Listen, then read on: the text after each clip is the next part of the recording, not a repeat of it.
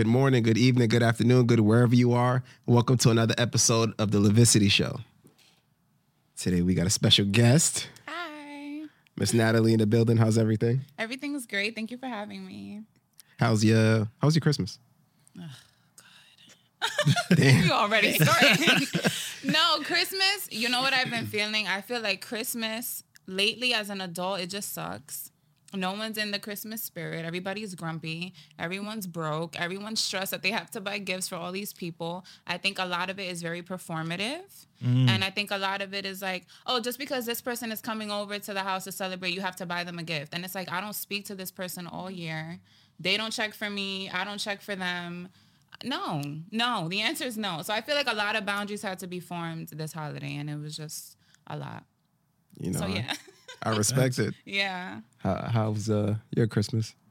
Oh, oh yeah. Uh, well, my Christmas was my Oh, yeah. my Christmas was interesting. Uh, my family decided to do the uh, Hot Ones challenge. Um, if you're if you ever seen it on YouTube, like the the wings, the first we feast, where the the guy like asks celebrities Oh, questions yes. while eating wings. I love that show. It's yes. so good. So my brother decided to buy the um buy the actual gauntlet of hot sauces.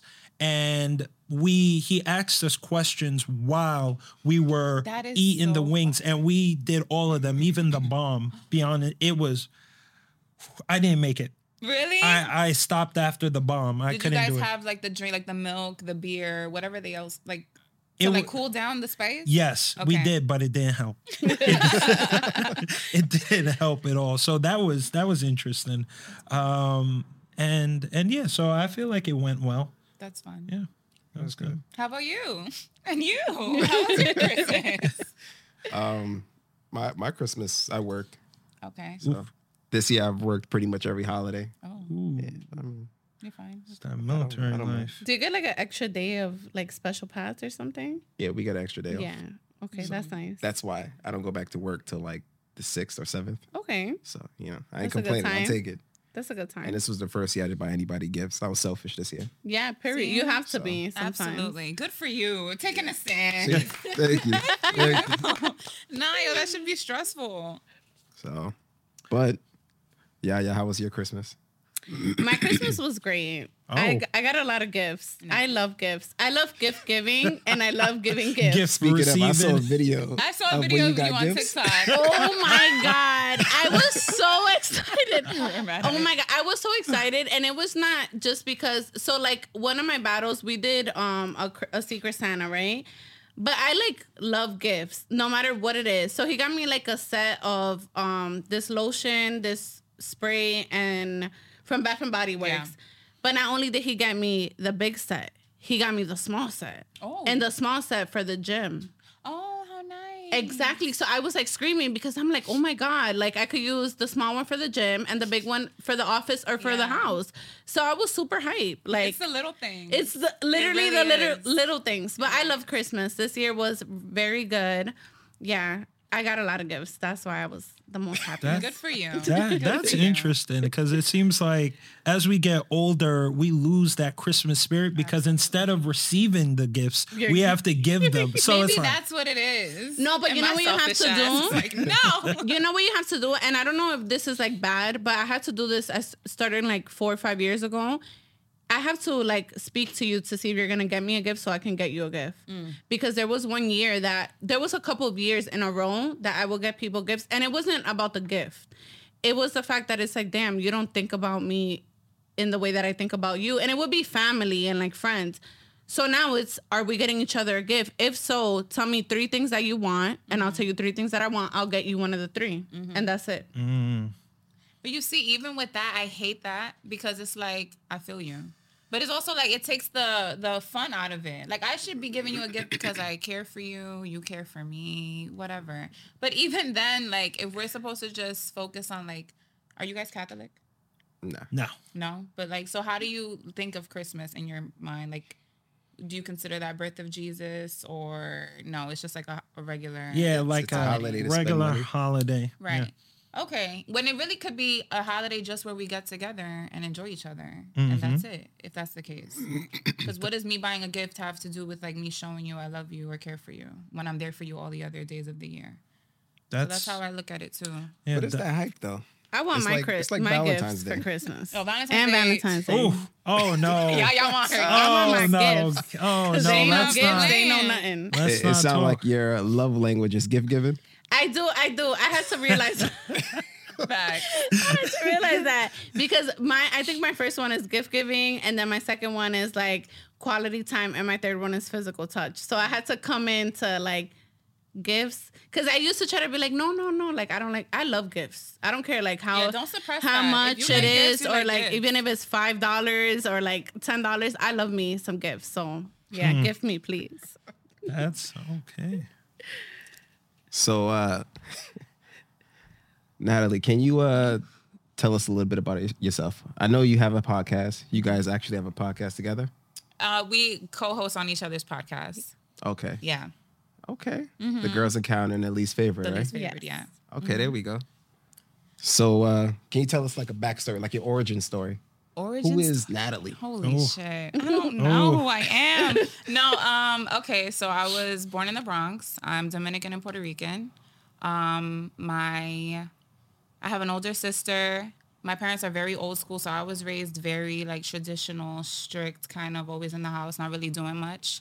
Um, and so I always felt like I had a lot of thoughts, but I didn't really have people. Mostly the people around me were adults, and even like my friends, I didn't really feel like I was having like deep connections with them, um, or having like conversations that were other than like celebrity gossip and like bullshit. So I feel like I went my whole life being like having a lot of friends, but like not many people that I could trust, not many people I felt comfortable around.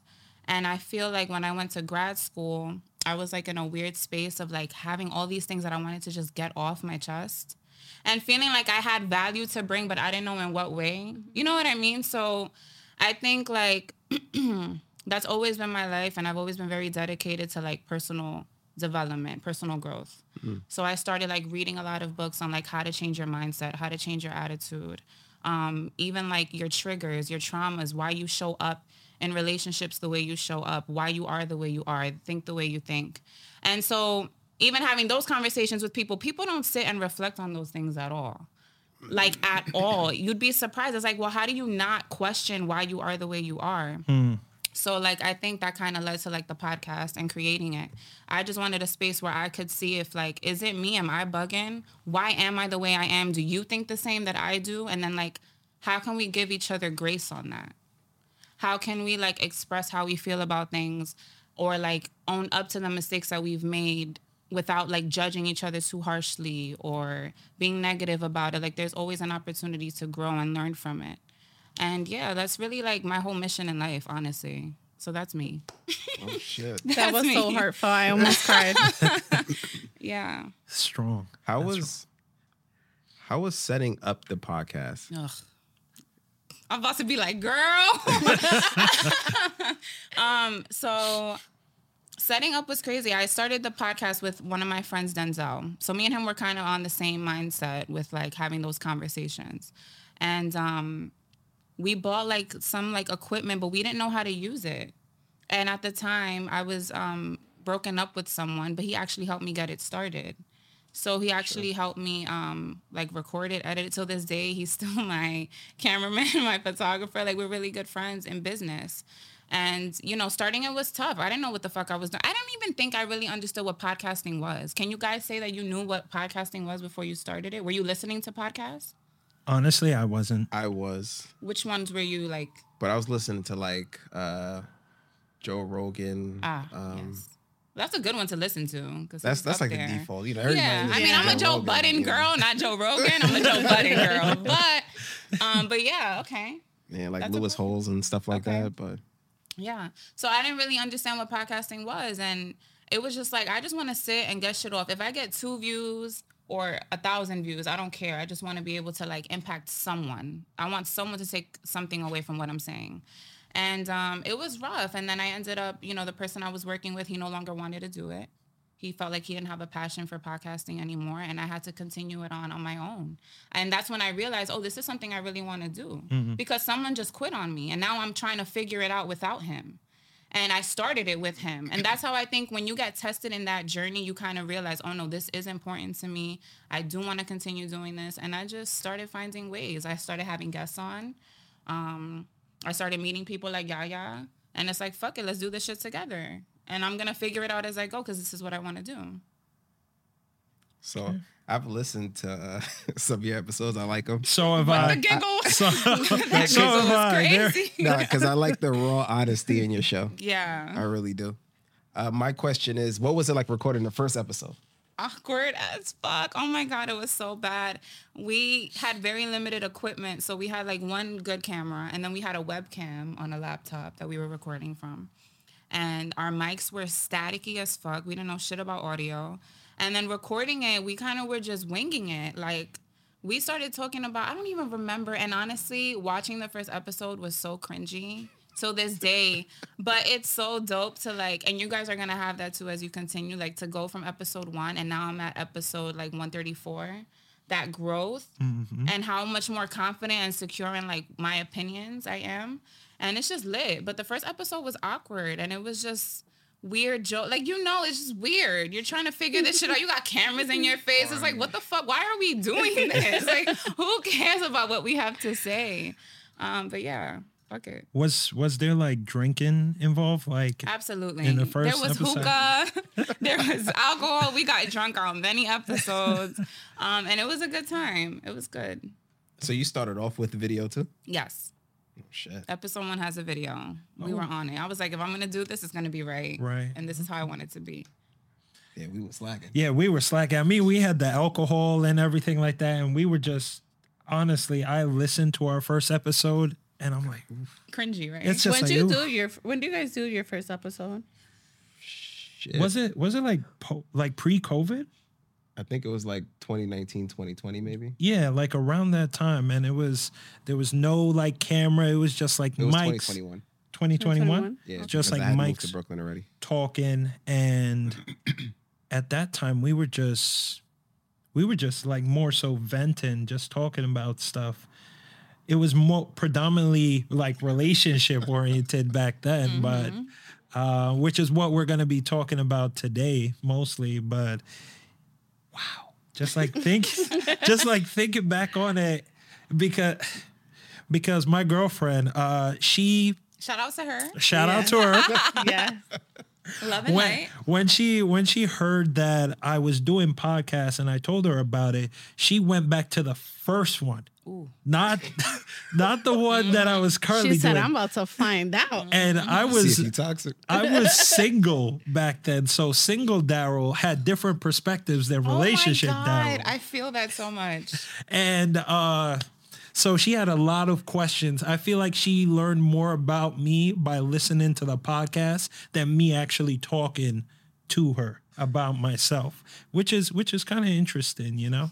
And so I had a lot of explaining to do, but ultimately she she understood. So it was kind of interesting, but also kind of annoying. Yeah, it's like interesting is that word people use when they really want to say some other Mm-hmm. shit.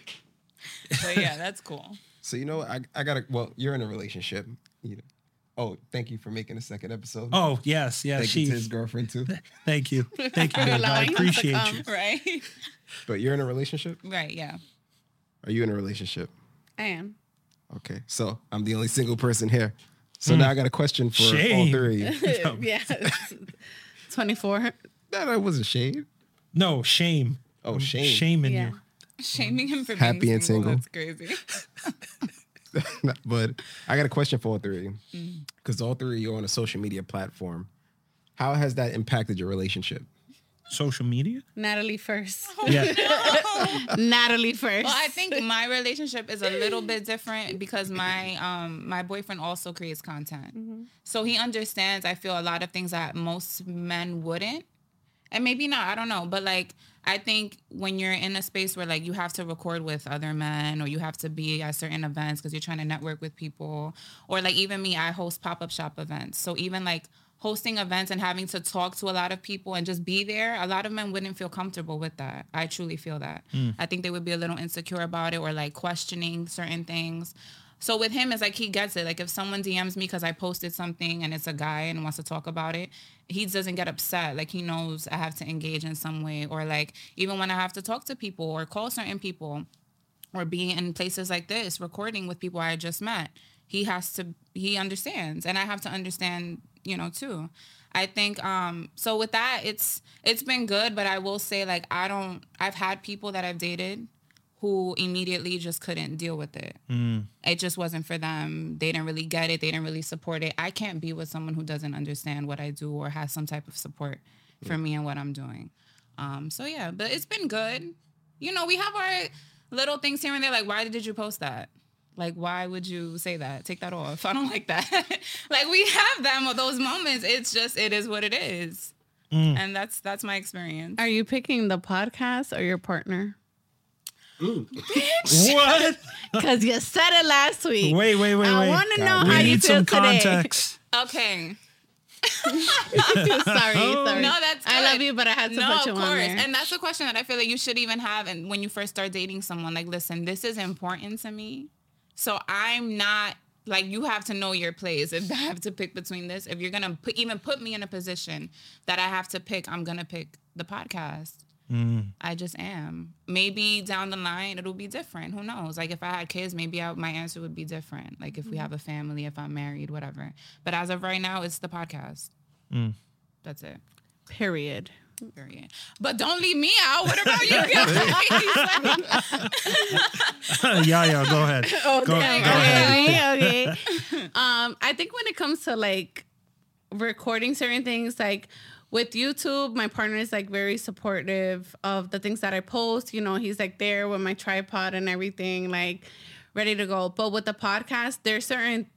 I feel like I, when I started the podcast, I was in a very like toxic place, trying to like figure myself out and I did say a lot of things. And I don't know, like, will the internet keep that if I delete it? Probably it's- somebody yeah, it's- has it's to on see there. Yeah, forever. it's on there forever. Yeah, I've said a lot of things, and it's kind of made me more mindful of the things that I do say because when I- I first met you, I made the comment about cheating first, and then unfortunately, like I got cheated on first because I didn't. So it's just certain things like that that I'm like more mindful of what I say and what I do. But when it comes to me recording certain episodes with people, like with you, I'm full throttle. Like I'm not gonna filter what I say. If you don't like it, then I'm sorry. You mm. don't have to like be around me or listen to my episodes. But with social media, I feel like being in a relationship, like I've toned down posting certain things just to be respectful, like to my partner, just because I wouldn't want it done to me. But if I was single, like I don't really care. oh, what girl, I'm posting. absolutely. Like, I'm Single, I'm not thinking about shit. I'm still outside, but I'm inside. If that makes sense. yes, yes. What, what with you. was this uh, cheating first comment? Oh, Nah, you have That to was talk my. about That it. was to me. That was to me. Yeah. You, you made the comment. Right. What was it? So, um, I was basically trying to with the girls encounter. I had like a time frame where it was like a flop of like me not having guests on my episode. This was after we recorded our last episode before I moved out, and I just wanted to do like solo um content.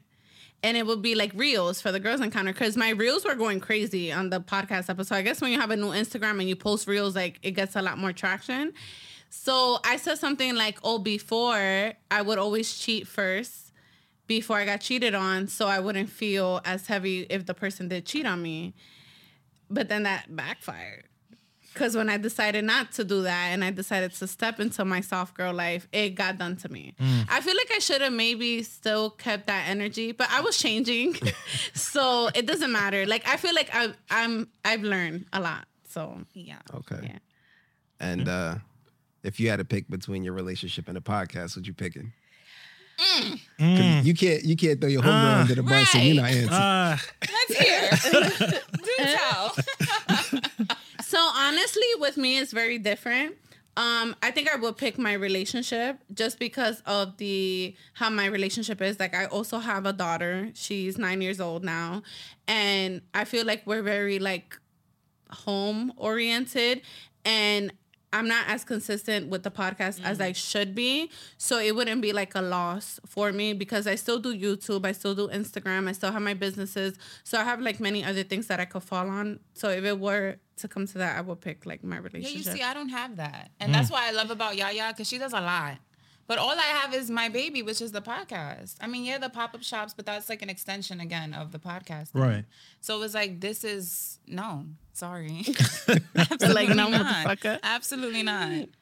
I uh-huh. respect it. How about you? You didn't answer. Well, you're not in a relationship. Yeah, I'm not in a but what if you got into one with like a girl that you're madly in love with, family, kids, marriage?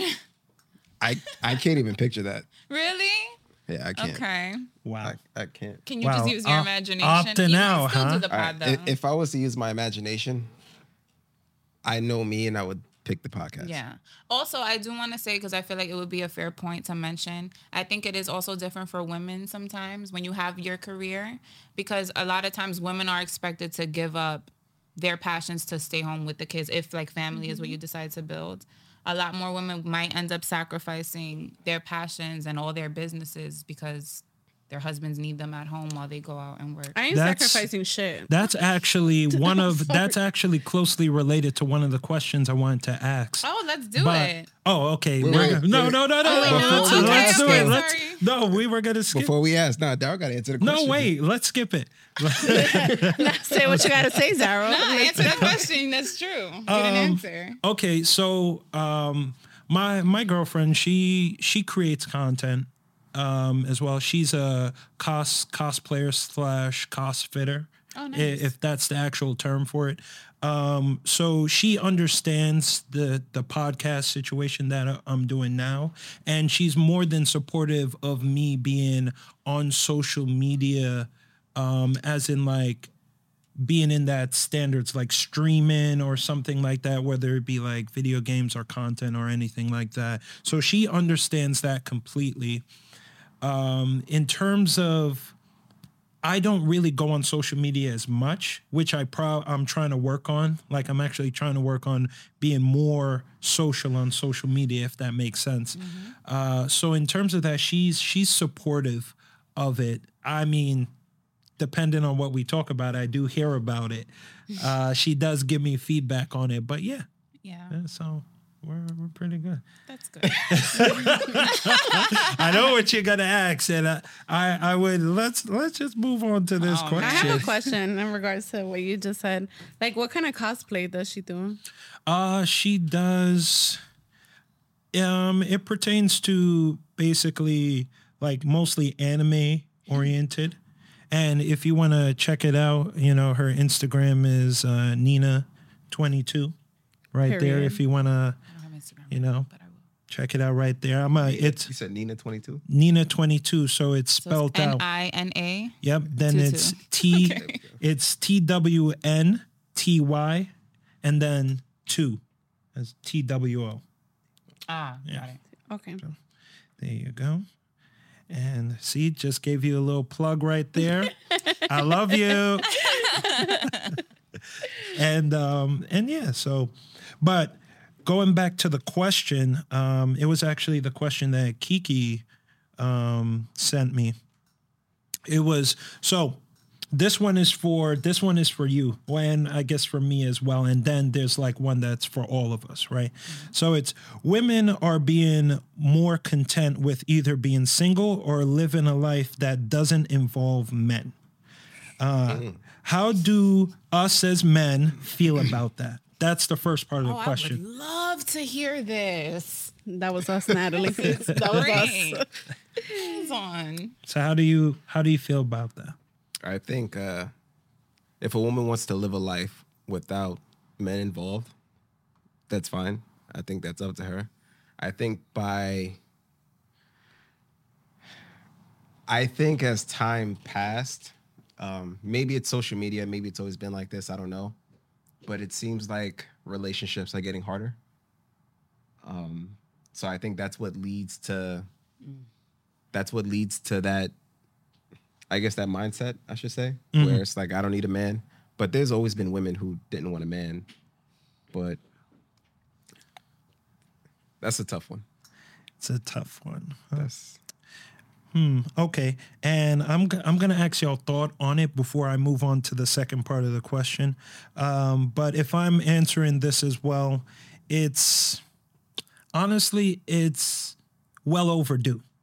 I feel like it's something that should have been already implemented. Like this process, it's unfortunate that it's something that's now just being brought up because I feel like women thrive a lot more independently than men do. Uh, given so- social norms and stuff, I I feel like we it's like something we as men, in my opinion, we're forced to do. We're forced to learn how to thrive independently. But women, that's something that comes natural to to y'all and i'm just speaking from my perspective as well i can't really say for like women so that's how i feel about that That's Yeah, so- interesting. You want to go first? I oh, No, you could go first. No. I agree with everything you said, honestly. But um, you know, I think there are women though that do kind of take it overboard because they've been hurt.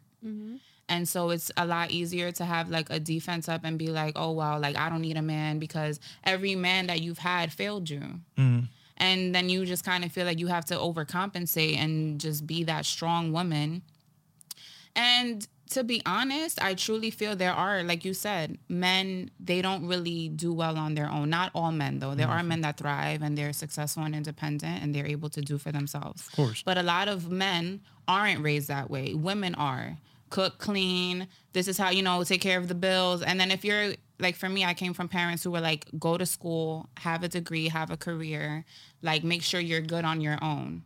And so it's like, okay, then I'm good on my own, but now a lot of men out here can't match mm-hmm. what I've what I've accomplished, what I'm trying to do.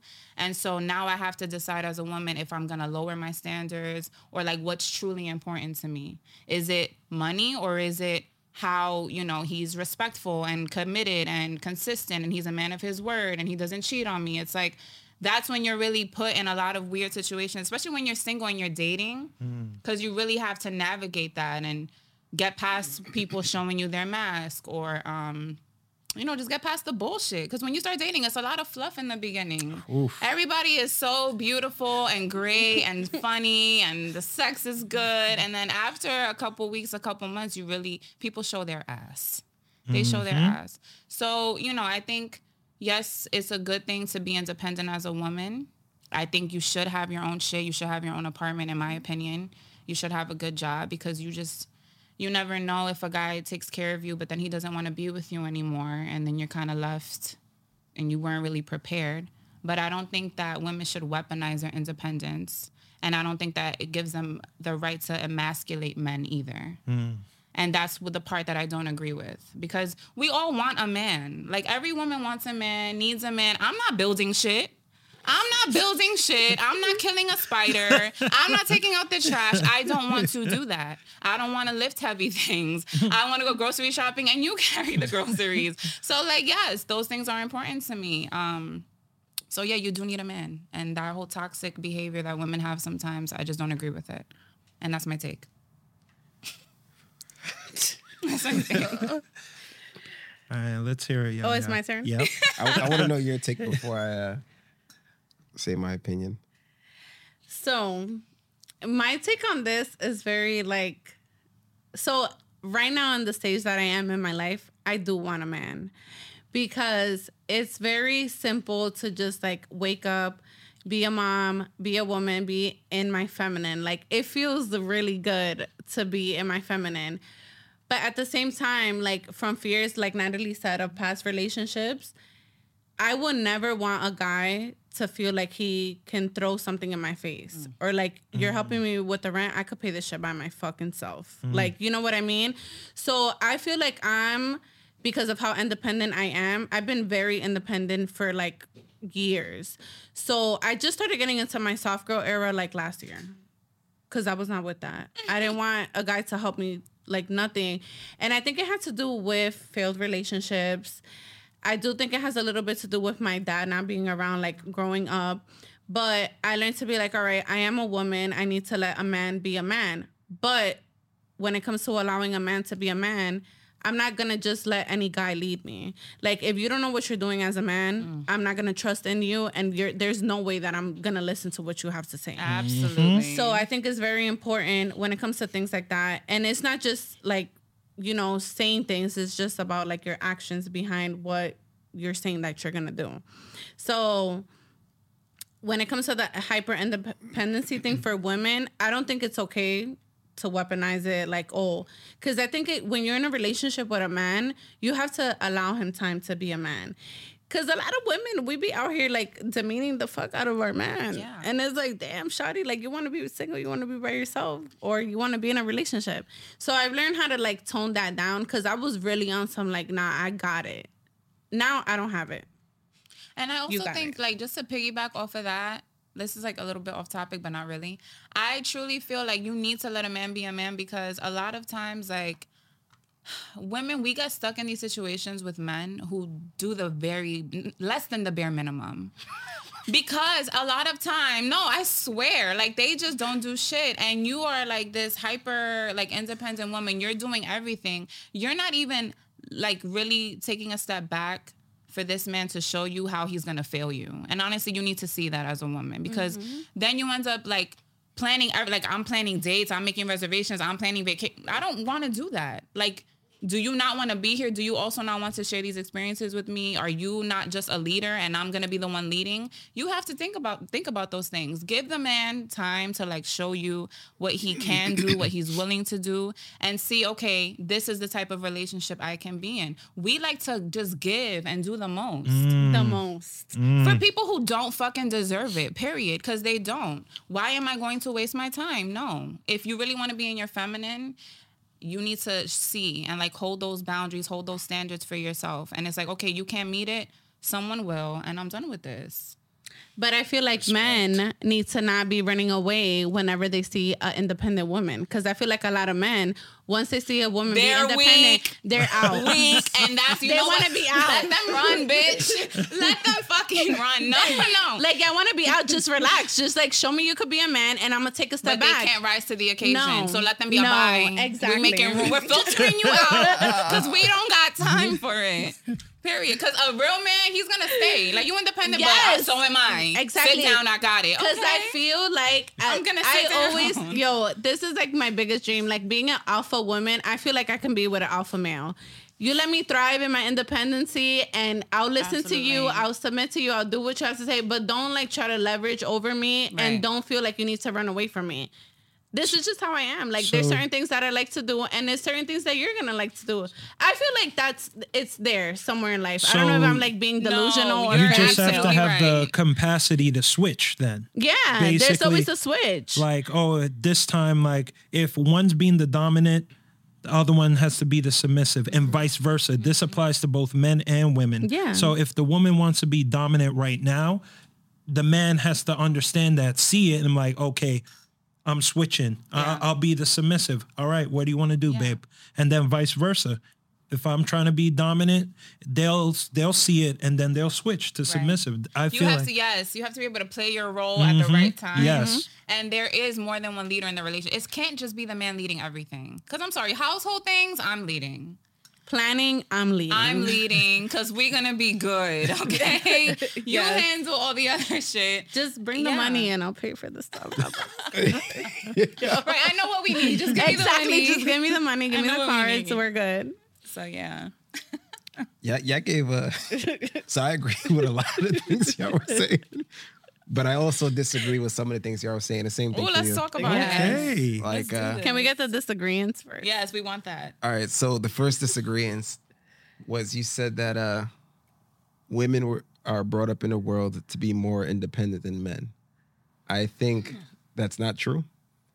I think that's why like an example that you mentioned was like cooking and cleaning and stuff like that but men we learn how to build and stuff like that and i think because we grow up in an environment where we have to learn how to be independent we got to make money we got to be able to provide and stuff like that that's why you find men who there's a woman who's like oh i don't need your stuff and and he doesn't know what to do Right. and it's also why you find men who just don't know how to be in a relationship i guess Yeah. um Okay. I see that. but and it was another point. Um, I think, I think when it comes down to roles, I think you're right. Like uh, a woman should not and will not submit to a man who isn't dominant, who's not taking his role as a man. Right. But I think you mentioned like uh, alpha male and alpha woman. I think uh, the way I, I view a relationship is that it's maybe very old school, but the man is the alpha, but he does know when to just sit back Mm-hmm. and let you do your thing.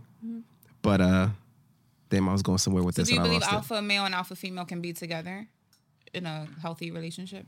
I think as long as as long as the relationship isn't questioned about who's the alpha.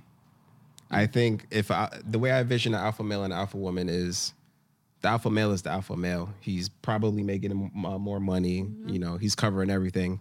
She goes to work, she's the alpha woman. She's in charge, she handles everything. She comes home, I think an alpha woman would want to just be a regular woman. And I think she'd want to submit to an alpha male. And I think that's what women look for. Mm-hmm. Like I hear all the time women are like, I don't want to think. I just want to exist. I want to know mm-hmm. that I'm safe. And so it leads me to believe that women don't want to be alphas. No, we It's just you have to. And that Yes. comes from if you're living a life as a, a single parent, as a woman, you have to be a fucking alpha. That's why there's so many alpha women in the world, in my opinion, is because you have no choice. You got to be the mother and father figure. Yeah. Damn, say that shit louder. Okay. Fuck. All My right. That was opinion on that. That was great. I like that. But uh that threw me off. with all Moment the of silence. stuff. um I'm I'm curious. What was you had more questions, right? Oh yeah, it was it was kind of like a follow up, but I feel like we answered it while we were discussing it. So the second part of it was uh, what kind of changes or shifts do you expect to see between relationships of men and women? I'm gonna start. So I feel like that's literally what I try to do on my podcast. I get a lot of I love talk, talking about relationships, but I would love to see. I feel like we're gonna get more divide, but I would love to see a world where like we can have conversations like this where we just say our side of the story and you just see i'm not even asking you to like adhere to anything or change your views. I just want you to listen mm. take it like receive it absorb it and maybe like you can at least get more empathy for the other side. Mm. You know what i mean? You'll you'll probably be a little bit more cautious about like the way you behave or act or you'll like second guess certain things or just like think about things a little bit more. I would love to see that. Um, i don't know if that's ever gonna happen though. Because gender wars are very popular on social media. Ooh, Yeah. that's what goes viral. That's what the video that i that we did we did an episode talking about um how women don't care what men think or how they feel. We don't care about men's feelings um actually that's a great topic so let me be very specific on this and let me get your take on these two men who are here so there was a girl who was on TikTok venting, and apparently she was in a three-year relationship living with her boyfriend.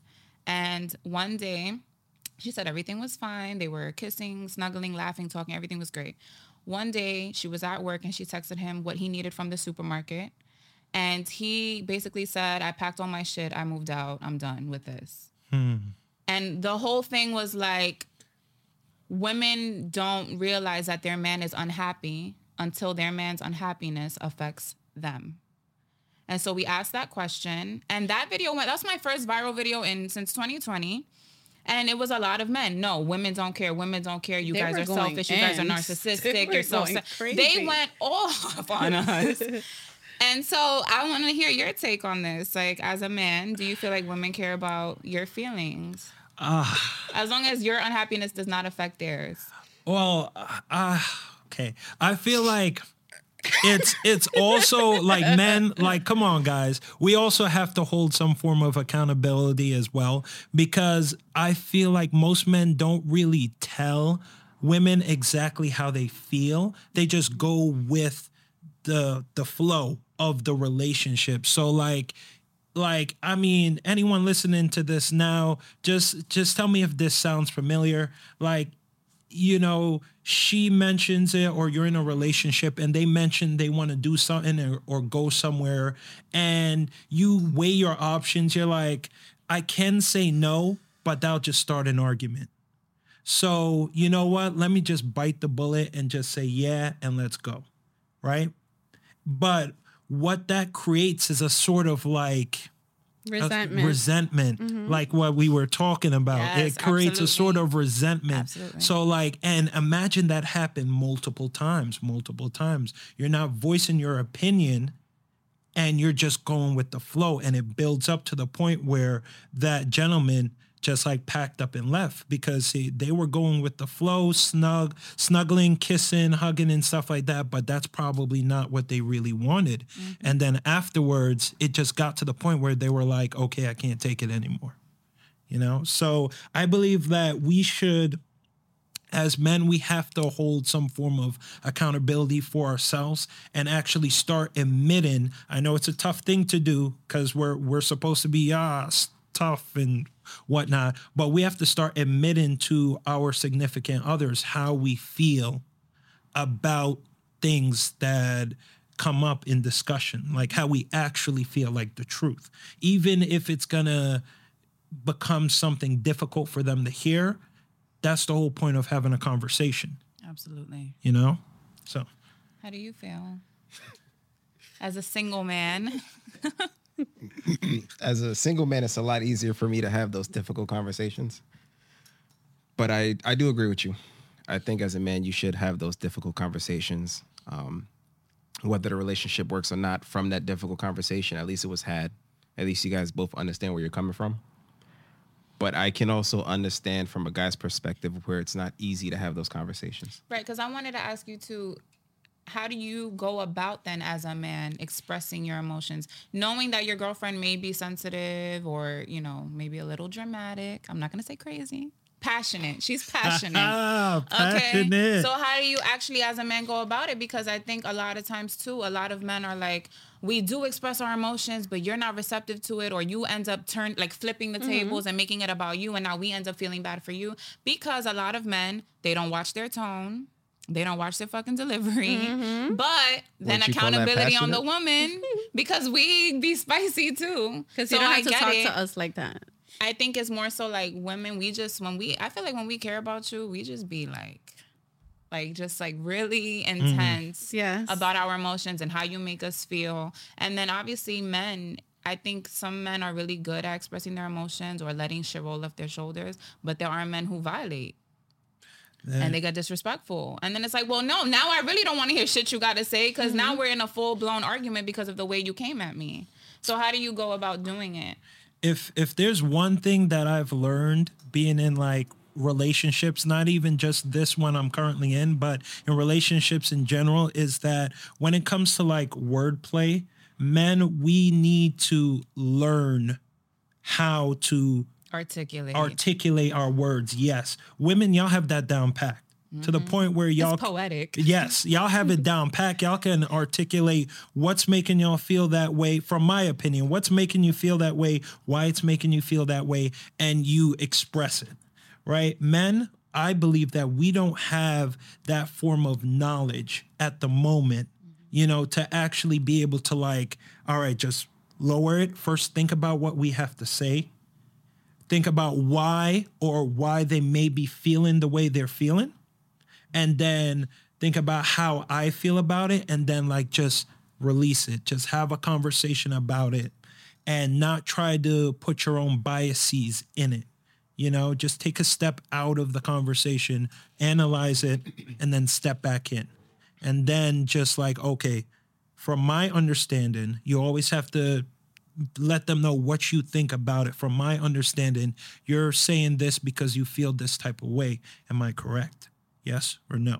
If mm-hmm. not, then you proceed forward. So I feel like we need more, as men, we need more steps. We need to create more steps for ourselves. Be like, all right, step one, let's find out what's happening right here.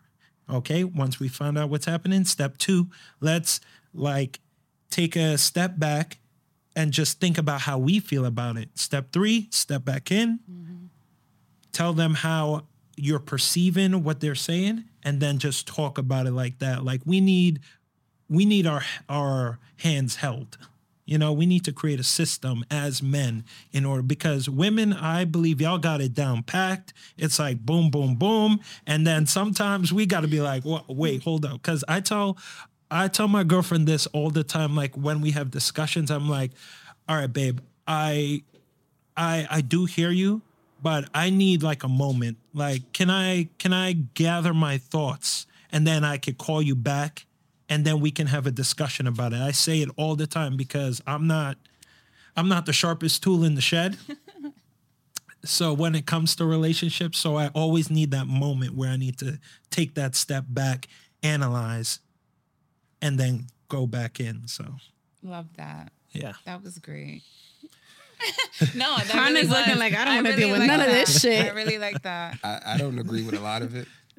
Okay. I do think that everybody does need to take a step back, Mm-hmm. but I think it's hard when because usually conversations like that happen in the heat of the moment. Usually, somebody did something that you're finally fed up. It's the heat of the moment. You're just gonna express yourself. Mm-hmm. I think as a man, if you care about a woman, it's hard to have those conversations about things that you know is important to her too. Like love language, for example. Or like, how do you tell a girl, uh, um, for example, how do you tell a girl like, hey, uh, I think the sex is boring? That's damn. yeah. See the look right there. That's always one of those be difficult like, what? conversations. So then leave me. You don't love me anymore. but that's Leave why he packed up. No, but here, but this is where the point where you take a step back and you analyze comes into play because instead of saying like, "Oh, I think the sex is boring," you you should be thinking, "Okay, how can we change it up?" Like, oh, babe, I got some toys for us. Or you know what? Or, I was thinking we could try this tonight. But you know that as BDSM. women, That- we're gonna be way. questioning it, like why you brought these toys, like who put you into these toys? you know what? and that's that's the problem, and that's why a man. because if would be you like, show know up with a toy that we never used before, I'm gonna be like, so you was using this No, the other but you day? see, I'm gonna No. pick up on it. I'm like, oh, this nigga think I'm whack. All right, so we we live tonight. I'm about to do some shit tonight. Because you know what? I think a lot of the issues in relationships come too from like being delusional or like being very much operating in your ego. Mm-hmm. Yeah, It's like, how dare you say our sex is whack? Like, I am me. And it's like, bitch, you could be whack too. Like, we could all have moments where we fall off. And I think you got to be very honest. And I'm kind of with you on like, you know, sometimes you can't always, in the heat of the moment, sugarcoat shit. As much as you want to be like this evolved person who like watch minds their words and like how they, sometimes in the heat of the moment, it's like, yo, you're getting me fucking tight, and I'm gonna lose my shit. Um, and I think that that's also important to have in a relationship too. I think obviously there's limits. You don't want to be super disrespectful. You don't want to violate your partner, call them out their name. Nothing like no, definitely no mm-hmm. hands on nobody. But I definitely feel like you need to have those moments where you're raw with your partner. And it's like, you know what? I don't care. I don't feel like doing it. I don't like this. I don't like that. You piss me off when you do X, Y, and Z. And you just got to be real and you just got to let it out. And then sometimes, you know, you can approach things delicately, but I think you need a balance in a relationship. I definitely do. Hmm? I feel like a lot of people in relationships don't know that they're not compatible until Mm. years down the line. And that's what leads people to leave is that you guys weren't compatible when you first met, Mm-hmm. but you had the sunshines, the rainbows, That spark. the good Yeah. Mm-hmm. sex because it's a spark. And then as time passed, you're like, fuck, I'm still with this person. Mm-hmm. and then eventually you've had enough and then you leave. Yeah. And I think that's just I think that's just how relationships are. I am not a fan of the word love. Um I I think love is very erratic and love is crazy. It's a drug. You can't control how you feel and it leads you to do things that you wouldn't normally do. And that's the sum of relationships. That's why everybody wants to be in a relationship is because they want that drug. you don't So need to be in a relationship though to have that. That's a To fact. love. Well, I'm talking about like in love, the relationship love. Because you know, like you could love your siblings, mm-hmm. love somebody close to you. I'm talking about that in love. But I feel like the love, the in love you're describing is just toxic. I think mm. I think in love is toxic. really? You think I that? genuinely do. So why though? People like people kill off of love. Wars started over no, love. that's psychotic. People go to jail that's over more. love. That I feel like that's something else. I just don't know what the word is. It People could be sacrifice like their health obsession. over love. Yeah, Obsession. obsession. Mhm. Is, Or obse- psych- is obsession not part of love? A little bit. Mm-mm. I feel like to a certain extent, because like I'm not. I think it depends on like how you are as a person. Because I feel like, for example, like us in the military, if you have like a really good career, you're not about to like kill someone over love. Like, bye. That's you been could done go.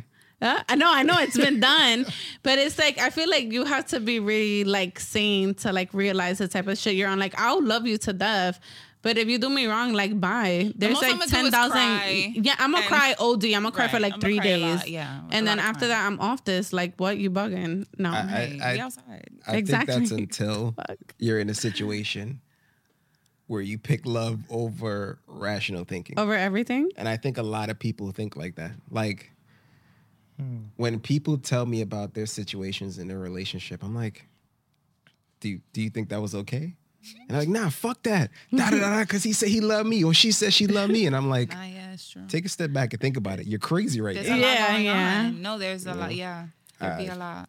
It does. It does really affect. Like that word is very powerful because the effect it can have on a person, dependent on the person, it's always different for a person. Mm-hmm. Like it's mm-hmm. never the same. Like if I love you is always different from how you say you love me. Mm-hmm. And it will it will never really match up because everyone is different. So that so why can't everyone's version of love be different?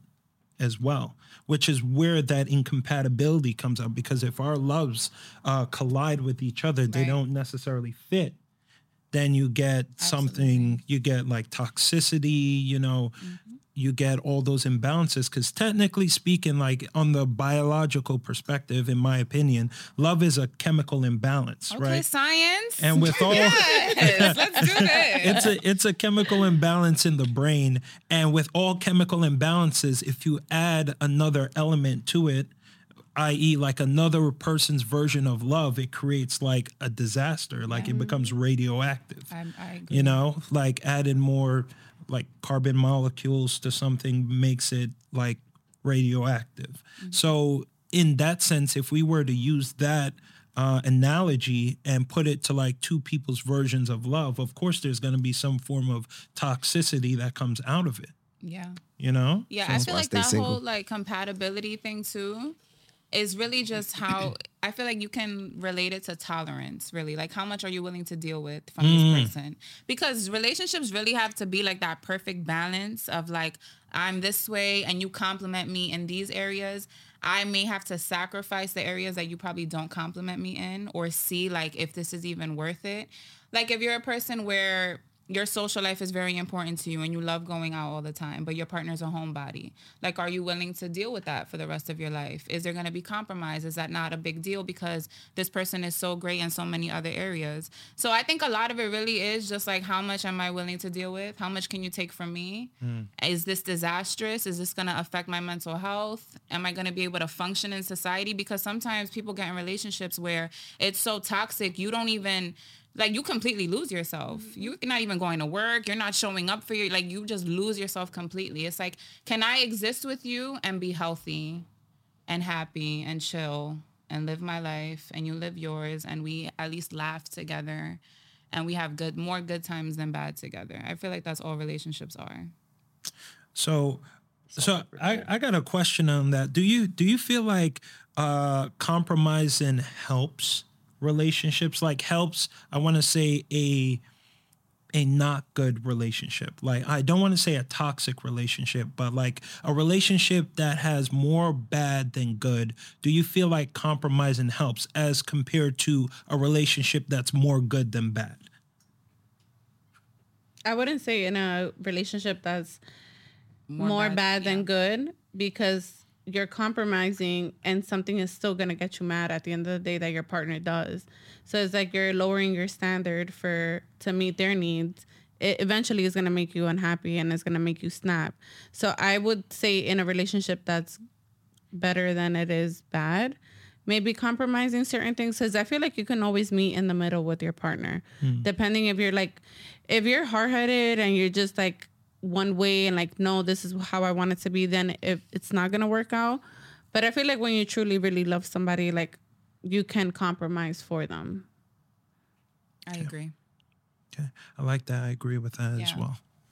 I do. Actually, have one more question. What what time is that? Okay, one more question, and then the, Is this the good question? The the well, not the good question. Is this the uh, oh, question I couldn't answer? it was the um, what the do do men and women see loyalty the same? That is the question. They do not. Yeah, I didn't, I didn't know how to answer that Can one. we define loyalty, please? Oh yes. Let's Like- give a, a nice definition for it before we answer. Like Maybe the we'll be able to answer. denotative version of loyalty? Or we Like- could give our own definitions. I like up your you. definition of loyalty, Natalie. I don't what even what remember. is your definition of loyalty, Natalie? Um, I think I don't know if I have an exact definition, but I feel like as long as I am committed to you, I am going to, and it depends too. Because are we talking about loyalty in friendships or relationships? Because there's a there might be a difference. Because obviously, like if I'm committed to you, fine. In any type of relationship, I am going to respect you. I'm gonna honor you. Uh, your secrets, obviously, I'm not gonna tell them to anybody. Like you can trust me. You can confide in me. I'm gonna give you like a safe space to be you. Um, and I feel like that's loyalty. But once we are no longer committed to each other, I don't think I may have that same level of honor towards you. Um, I'm not going to violate you or tell your secrets, but I don't think I'm going to be like super like faithful to you or um, just doing things for you in any way because we're not together anymore. Okay. For well, for the sake of the topic, let's focus on um like relationships, like you were saying. So um we'll go around the room. You're gonna get it too. I go last because he asked me this early and I didn't know how to answer it. So So you're, you're Oh, it, oh, it's my okay. Sorry, I've been a little like lost today. Um, for me, loyalty is like the same thing. I feel like if in a relationship, loyalty for me would be respecting your decisions and the things that you want to do. Um, for myself, it would be like if we agree to not see other people, we won't see other people, whether it's like a real relationship or not. I'm very heavy on that and like telling my personal secrets, me keeping your secrets, and just personal things that we're dealing with. Cause I would hate to like be in a relation. I was in a relationship one time and this fucked me up. He would go back to um like you know his little side things and talk about what was going on in my life. And that's mm-hmm. OD. Cause I was going through shit in my life. But it's like I don't feel like you should talk about that. Cause I wasn't like telling anyone, you know. But that was like a really real toxic relationship. So I feel like loyalty is just really defining like where we stand as a couple or like whatever we are and respecting each other's boundaries and never crossing them. Like no matter who intervenes.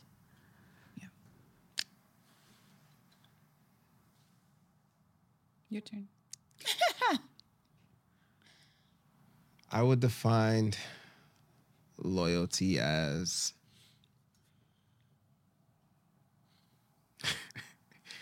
I I still don't like I can vision it, but I don't know how to put it into words. First thing that comes to your mind. First thing that comes to my mind is not lying. Okay. All right. Um, I Good start. think a lot of people's definition of loyalty is like not cheating and not doing this, not doing that. But I think there's worse things that can happen in a relationship than just cheating and stuff like that. But I think lying is the ultimate betrayal. Like, you know, if you do something, say something. You know, it reminds me of uh reminds me of a Kanye line. Uh, no sins as long as there's permission, and deception is the only felony. So never fuck nobody without telling me. It's kind of like that. Like things happen. We're all humans. We all make mistakes. But as long as you can be honest and tell me, that's loyalty. I like that. That's good. That's You answered that great. Yeah, that was pretty good. Yeah. That's good. Good job. Well done. Um, but well, you had another question. It was like, do men and women see it differently? Uh yes. As in as in like in so I know how how y'all view loyalty, but how do you feel like your partner view loyalty? Like without without actually asking them because I feel like if you ask them you'll get you'll get what you're hearing, like what you're I guess like looking for. But in terms of like what you believe right now, your perspective right now, like what do you think your how do you think your partner views loyalty? That's a very tough question. That is tough because I don't know if I've ever actually had that conversation with my partner. I would assume that they would see it the same way I see it. Um but then I we sometimes get into arguments too about like I don't know how specific I want to get. But um, like just certain things, I'm a very, I'll just say this. I am a very, I mean, as you guys can see, I like to share my opinion. I like to be myself. I'm a little extra sometimes. So I think sometimes you may say things or like even I'm really big on like fashion and I like taking risks with certain outfits. So I'll just say that. Um, and so that could even be something where it's like, I think he would view loyalty as like also like and this is actually what I believe loyalty is. When I'm not around, how do you behave when I'm not there? Mm-hmm. How do you carry yourself? I think he really focuses on that. And it's like where I would, as a woman, have a more limited view like, oh, as long as you don't cheat on me or mm-hmm. disrespect me, like we're good. But I think he carries it into everything. How you move, how you talk about this relationship, how you talk about me, how you dress, it all shows me like how much you actually are loyal to me and respect me. So, yeah. So maybe I do know how he feels about it. How about you guys? I think mine is vice versa. Okay. Because for me, it's kind of like I struggle on like the female friendship thing. But for me, it's like you can have friends. Like I don't care what kind of friends you have. You don't have to worry about me. When I'm in a relationship, I'm, I'm in a relationship. But when I'm outside, like I am outside. So I am two different people when it comes to those things. So it's like if I'm hanging out with guys, you don't have to worry about me like fucking somebody there. But for like my man, I'm thinking like X, Y, and Z. Like, did you talk to this girl? Like, are you being friendly? What's going on? You know, if you don't say certain things, if you don't make it seem like you have a girlfriend, they'll feel like you they have a chance with you, or if you're being like super nice. So I think it's like, I think it depends on like the type of person that you're dating and what they see is like different. So yeah. So so no, you answer and then I, I don't have a I don't have a partner. so- Okay, that's right. Because what I want to do before I answer is that I want to do like a sort of experiment. So now that we have our our answers on this uh, being recorded right now, um, I want us to ask our significant others that question, how they view loyalty, and then you'll compare the two between how you perceive their loyalty and uh, that what they actually tell you Yeah. you know so um in terms of how i how i feel like my girlfriend perceives loyalty is is is like she's she gives me a hundred percent all the time and i could see it you know when you kind of have that doubt where it's like they it's like they're not really giving it their all like you can tell someone isn't really giving it their all in a relationship i can tell she gives me a hundred percent of herself all the time and i love that I love that. It's it's like the greatest thing because I know she's being her authentic self around me. And so whenever she goes out, she she posts um during like the cosfit cosplay things, she posts pictures and the pictures are I I don't want to say explicit because they're not, but they're very re- what's what's the Revealing? term? Revealing. Yes. Yeah, they can be a bit revealing and I'm okay with that. I mean, granted, I don't know what what she gets hit up in her DMs. I'm pretty sure she gets like the you know, men being men in that aspect of that. And I'm okay with that. You know, she can go somewhere and it's just a whole bunch of like, if it's just her and a whole bunch of guys she knows or like men she used to date in the past and stuff like that, I already know. Like I'm confident that nothing is going to happen because I know the type of person she is, and she gives me a hundred percent of herself. So it makes it easier for me to understand that even in those situations, I have nothing to worry about. So I like, that. That's very cute. Yeah. I like you guys. Shout out to you guys. Yeah, very cute. so that was that was my questions. That was all I. Those were good questions. Um, you know, there's obviously benefits to a relationship. Mm-hmm. Um, what do you think are some of the negatives to a relationship? Natalie, you're going first? It's always me. Um, the negatives to a relationship. Oh my lord, where do we start? No, no. I think the number one thing, and it's not even a negative, honestly. I think it's actually a positive, but it's like you never, you always feel like when you're single and you're calm and you're not really arguing with people, mm-hmm. you feel very like at peace and you feel very like, oh, I'm good. Like Yeah. all of the issues that I've had, like I've resolved them. I am healed. I am ready to go until you get into a relationship. because then it's like, oh shit, I'm still toxic. I still have bad habits. I suck at communicating in a healthy manner. I'm very emotional. And so um, I have to regulate my emotions, which is something Yaya has been putting me on to. So I think something about a neg- the negatives would be like, oh shit, this is really a reflection to all the sh- the good parts of me too, because now I know I can show up, I can be a good partner. But then in those moments when I fail, it's like, oh wow, I still have a lot of work to do, mm-hmm. and sometimes it could be very exhausting, and you have to really make sure you genuinely like that person to put all that effort into. So yeah, I feel like that's one of the negatives. Other than like the simple shit of like, oh, now you have to communicate a little bit more. I have to tell you where I'm going, what time I'm gonna be. Like I have to, you know, do that. Whereas when you're single, it's I'm out. I don't gotta tell nobody shit. I'm gonna do whatever the fuck I wanna do. So yeah, that's for me something. I think some of the negative things, um, being in a relationship is kind of something we spoke about last week about carrying your partner's baggage, um, because you never know like the background of the person that you're dealing with until you start dating them.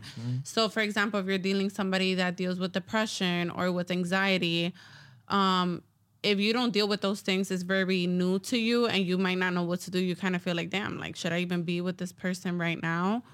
So I think that's like one of the negatives is like not knowing the background of the person unless you know them like for a long time. Mm-hmm. And then I would say cutting communications with like somebody that you were close to just because of like probably your partner's like insecurity.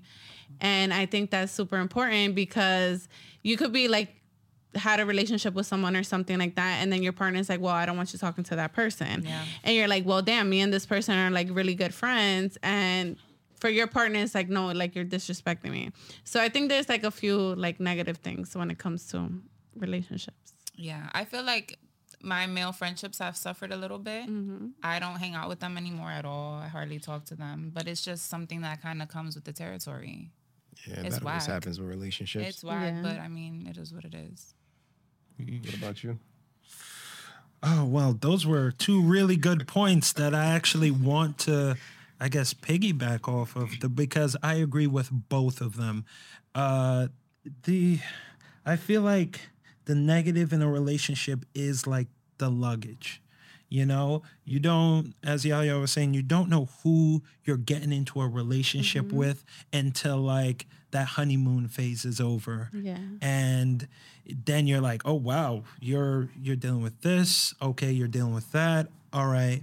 And then you also have your luggage as well believe it or not. Most people want to think like if they're out of a relationship they left all their luggage in that relationship. No you're still dragging it. It's just a lot further behind than you than normal you know? So um if if i were to think of like another thing as opposed to those two that's like bad about relationships i i would say like the the adjustment you have to make getting into a relationship. Like it's a um because you're not just taking care of yourself you're now taking care of someone else right? Whether you you think you're not like you're now taking into consideration as Natalie was saying like like that person their feelings everything that's oriented with like being with them. You have to do a little bit of compromising. You you basically have to adjust yourself not lower your standards not lower yourself but make an adjustment. And that could be something that comes with some restrictions you know but it's not necessarily bad restrictions if you think restriction you won't think like bad it's just like hey you know if i was dating or talking to three people now i can no longer talk to those three people Yeah. Mm-hmm. it's just something that comes with it mm-hmm. and some people don't like it some people love it so I mean, I don't think anyone love loves it. 'cause You're, he loves being single. Oh. so Oh, I- you I- love I the love single, it. yeah. So Yeah. you know, decide what works for you. There's no pressure on this side. right? Yeah. Okay, that's interesting. So now I have a question for you, right? Because on your show you talk a lot about relationships and things. And was there any biases that you've had before the show, and then you had a show that was kind of hard for you to acknowledge? That was a bias. Um, that's hard to answer. I think I wouldn't say biased, but I think doing the show kind of just let me know how um self-centered I can be and how I really put a lot of pressure or high expectations on like partners and relationships. And I think um I also felt like a lot of my it's easy when you're in like toxic relationships or relationships that aren't healthy someone's disrespectful so always like point the finger on them. So i think a lot of my episodes when i was single or when i was dealing with people like situationships or toxic relationship i think i was always coming from like a bitter place always coming from very like accusatory and it's easy to point fingers. But then when you finally take a step back and you start taking accountability for your role in a lot of the bullshit, that's when I feel like there was a switch and a lot of my takes on things. I find myself now being a little bit more empathetic to men and really trying to hear their sides of stories or try to get their perspective on things. So yeah. What was the biggest lesson you would say that you've learned since doing shows, as far as relationships are concerned, and outside of relationships? Uh, the biggest lesson. Damn, that's tough. I've learned a lot of lessons throughout the years. Um, the biggest lesson I feel like, well, it's not even well. I don't know if I should say relationships. I guess what I would say it's not even so much the relationship with other people. I would say the biggest lesson was like uh, fostering and like taking care of the relationship with myself.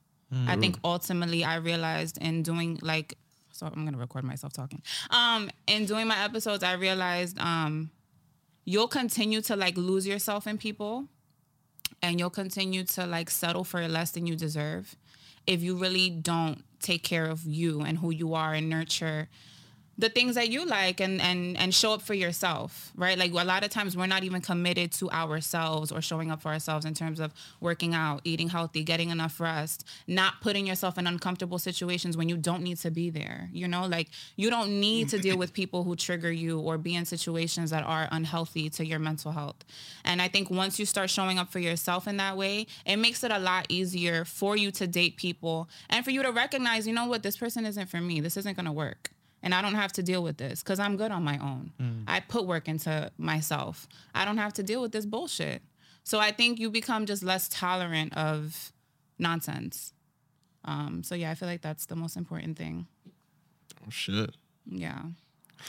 Now, as the single person in the room, I gotta ask, how do you guys feel about the whole friends with benefits? Thing? hate it no so, Well, what kind of benefits are we talking about? Oh, oh, let I mean, that's that's based on the individuals.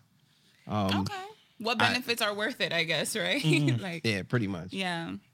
Because like I feel like friends with benefits is so strictly like we're just having sex. But I feel like as an adult, when you start to get older, like, are you gonna start paying some of my bills or something? Like, are you gonna pay for my nails, my hair? You know, like that's how I see it, like benefit wise, because it's like we could just be fuck buddies and then don't have to say friends with benefits. Right. But like, are you benefiting from me? Am I benefiting from you too? Like, am I cooking for you? I thought that was all like kind of the same thing. like it was No. like Fuck so- buddy, friends with benefits. I think it's like subjective on like what people perceive friends with benefits as. As Yaya was saying, like um to my understanding, it's like, oh, if my version of benefits is that I like sex um and sex and I don't know, like cuddle afterwards. I'm like, okay, that's that's what I view friends as benefits as, but Yeah. they could be like, oh no, it's just sex and I'm I'm out. You know, that's I feel like if it's you're like fucking and then you're out, I don't think you should put like a title to it. Yeah, I, I agree with that. yeah. Can I ask a question real quick? Like, do you guys feel like when it comes to friends with benefits, who handles it better? Men or women? Like- yeah, men or women? I- like making like okay, this is just friends with benefits, nothing more. It's never gonna be more. Like, who keeps that mindset and like sticks with it? I think it starts off as the man, and then it ends with the woman. Talk about it. I like that. That's a I- good take. I That's- think originally, like in the beginning, the man is like, "Oh fuck yeah," you know. Yeah, But then after a while, it's like, "Damn, she's cool people. I like her. I like her." Yeah. But then if she doesn't want anything, it's like, "Yo, what the fuck?" And then, you know. So I do think it starts with the man and then it ends with the woman. Hmm. Interesting. That is actually, yeah, that's true. Now that I think about it, now that I think about it from from my from my experiences, um, like it takes it takes longer for men to be more emotionally invested. So if that friends with benefits like consistently happens, like it period it happens throughout time, like we become more invested. And to my understanding, women become less invested. So it's like, damn, now we're kind of like, yo, this is nice. They're like, all right, you know, this is it, it is what it is. If it's over, it's over. Yeah. Right. So yeah, that's that was a good question. That was that was nice. Well done, sir. Good job. Yeah, I think it takes uh, a lot to be a long term friends with benefits. And I think uh, two people who are friends with benefits for a long time, either both or somebody's really dope in that relationship. Yeah. And, you know, that's hard to separate after a while. But wouldn't it still be considered a relationship then? The relationship is that it's a friends with benefits. I mean, technically, it's a- everything is a relationship. Yeah. Ah, that's true. Yeah. Okay, that's true. That's fair. That's fair. So, what do you guys think That's about uh, uh, commitment culture? What do you mean? What is that? So, commitment culture is pretty much everyone wants a title, and that's men, women. You know, I feel like that's what led to like Fresh and Fit, and that's what led to all these other podcasts where it's like women should do this, men should do this. Oh, God. You got uh, women settling for less. You got men settling for less, and it's because everyone just wants a title. Everyone wants to say, "This person belongs to me," or "I belong to this person." Right. How do I feel about that? Hmm. Does anyone want to go first? I feel like I have something to say about that because I feel like depending on your goals in life and depending on the type of person that you are and your personal goals, at a certain age, you should want commitment because I feel like if you don't want commitment, I, I- like I don't know. I have this theory of like a man who doesn't want commitment doesn't have commitment to himself. Oh. No shade, but I just feel like if you feel like you can't commit to a woman, then you probably have problems committing to yourself about with certain things. So I don't know. I feel like at a certain age you should want commitment. Let's see. Oh well, I guess. I mean, I think what I wanted to say on this is like people, everyone wants the title. Um, but I don't feel I feel like no one really knows what it takes to actually be committed to someone. And so it's easy to be like, oh, as a woman, like you said, women should do this and men should do like men are the providers. You should be making this amount of money. Women should be at home, whatever. And it's like, okay, but does that really show commitment? Because you could, as a man, be providing and that doesn't mean that you're committed to me. You could be cheating on me or disrespecting me, whatever, no loyalty. Um, and me too. I could be home all day, but I could be cheating on you while I'm home. Like, it's just like, what does it really mean to be committed? I don't think people even ha- know what it takes. The minute we get into a relationship, things get hard. People want to break up. People start like looking the other way. They start acting differently or showing up differently in the relationship. I don't think people really are like nowadays i don't think no one's really willing to put in that work um because it's hard Damn. I agree with that. Uh, so it it's it's a very interesting topic because I I believe that not everyone not everyone should seek a title. Like not everyone should seek the ideal of commitment mm-hmm. because some people just aren't meant to be in relationships. Mm. Whether whether they want to believe it or not, they're just some people just aren't meant for relationships. They're and it's not necessarily a bad thing. They just don't function well within a committed relationship, which mm-hmm. is why most people um, that have that mindset prefer to be alone. So, um, ascertaining a title, I feel like it's it's something that not necessarily we we all need, and which is where I kind of disagree with you, Yaya, on that point. Um, like I don't think everyone needs a title, just like how I don't think everyone deserves a title, right? So, because some people are be- just better off being single, and they should be better off being single, because the last thing you want to do is be in a relationship. You want to be committed to someone, but that person doesn't want to be committed to you, or as you were saying, to themselves. So that's that's where I stand on that. Yeah. I feel like uh I feel like there's uh how I view relationships is uh unpopular opinion, but I think there's so much more important things in life than a relationship. Um and that's things like, you know, where's your mental health at? Where's your physical health at? How's your finances doing? If you were to get in a relationship, can you provide? What happens if there's children involved? Things like that. And I think a lot of people don't put that into account. They put the relationship first, and then everything will fall in after. Yeah. And that never really uh, works out well. But I, I do think that we live in a world where everyone just wants to be in a relationship. And I mean, maybe it was like that before, I don't know. You know, but now we got social media, so we see it everywhere now. Yeah. Before we couldn't see it. But I always found uh, relationships interesting. Um because I'm not 100% against it. I'm like 95% against it though. Yeah. But uh So so so I was I was thinking about it like I'm I'm using my I'm applying my job to to like this example like to this question because I I respond to like certain jobs I respond to there's like the elderly right?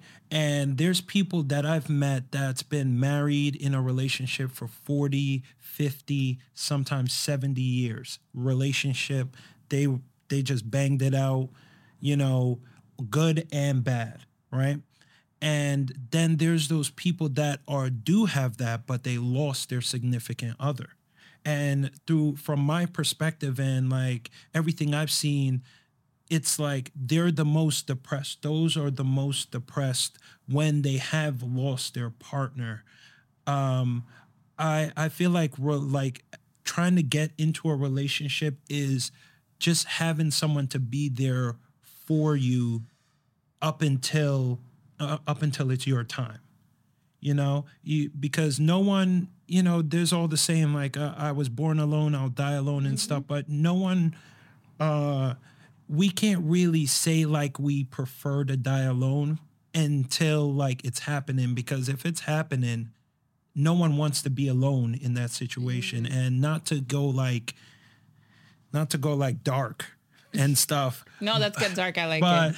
But I've been um I've been in multiple multiple situations I've experienced where people are like, you know, I don't want to die, like they're in that situation like like I don't want to die alone, help me, stay with me, uh be there for me. And just experiencing a lot more of that than the alternative it just makes me realize that like we're we're not meant to be alone you know like in the end like right now our perspective is you know some people are like i'd rather be alone. Some people are like i'd rather be in relationships. But as we get older like sev- 60s 70s like 80s like up there towards the end of our lives we're more so focused on i've noticed that people are in that age range are a lot more happy when they have someone with them mm-hmm. compared to if they have no one with them. Yeah. Sorry to get kind of No, that's a that's a really with that. valid point. I like that.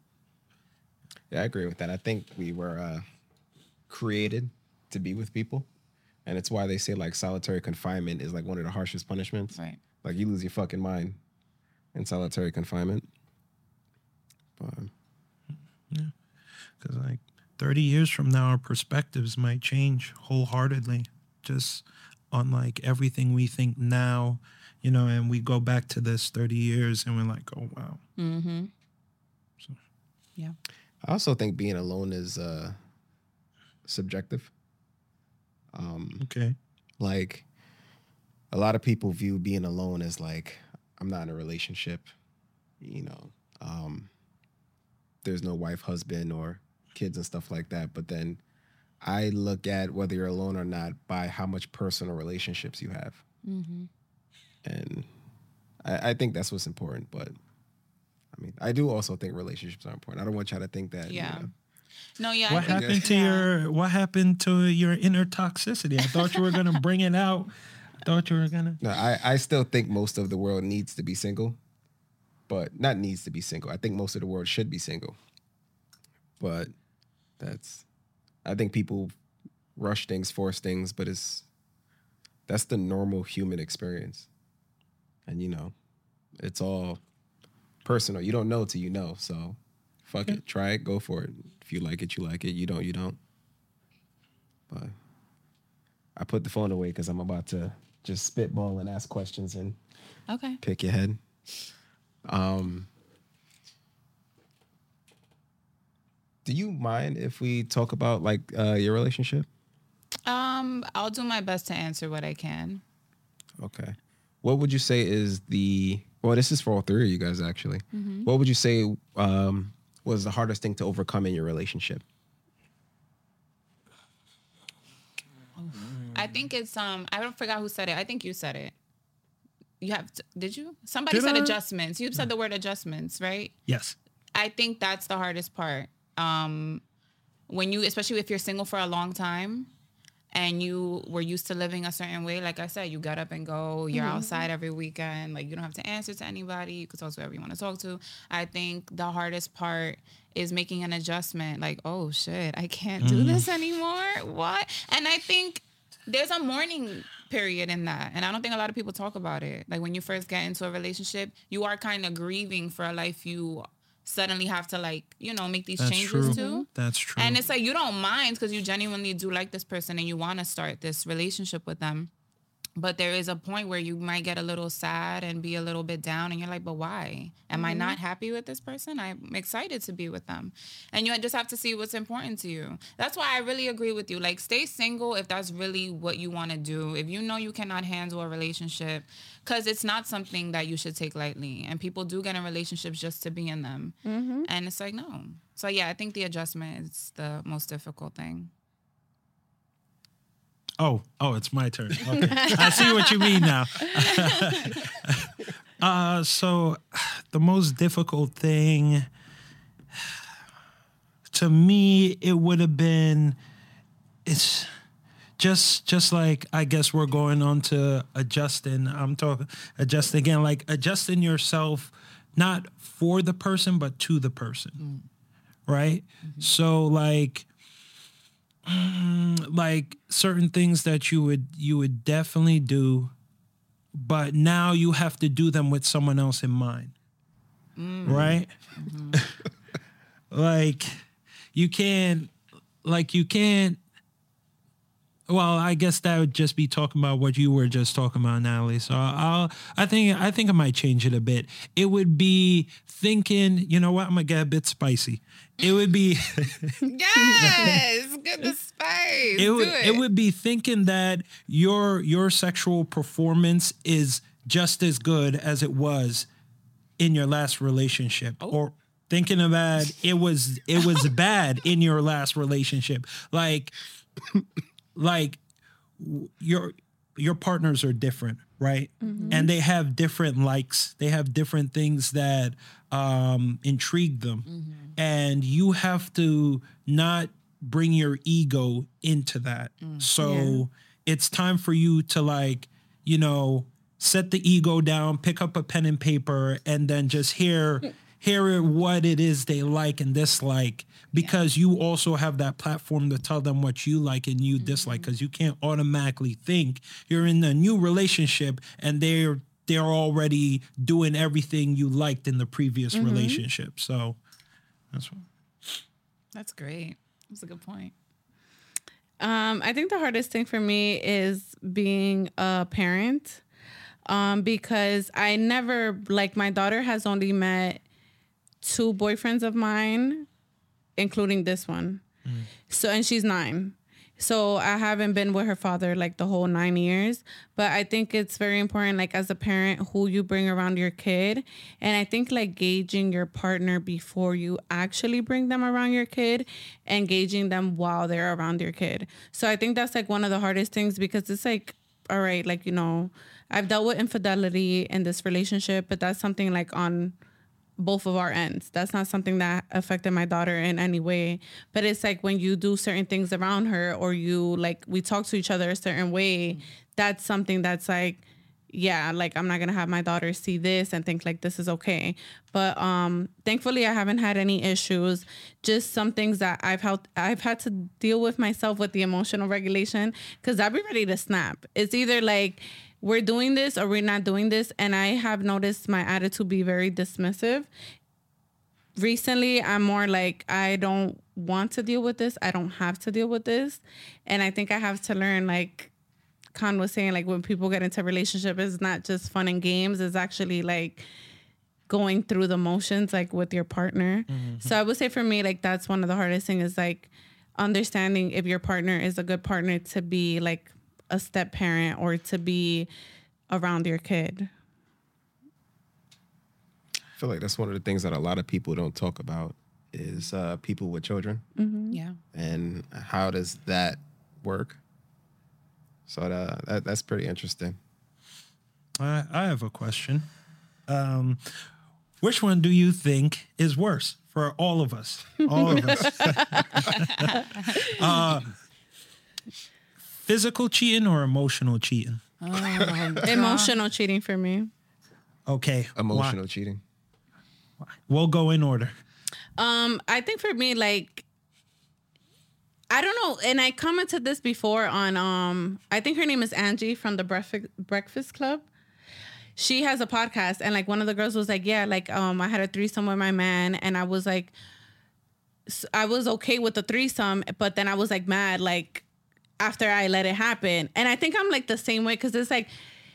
on the freaky side of me, it's like, all right, like we could get freaky like that. Like we could really get to that level.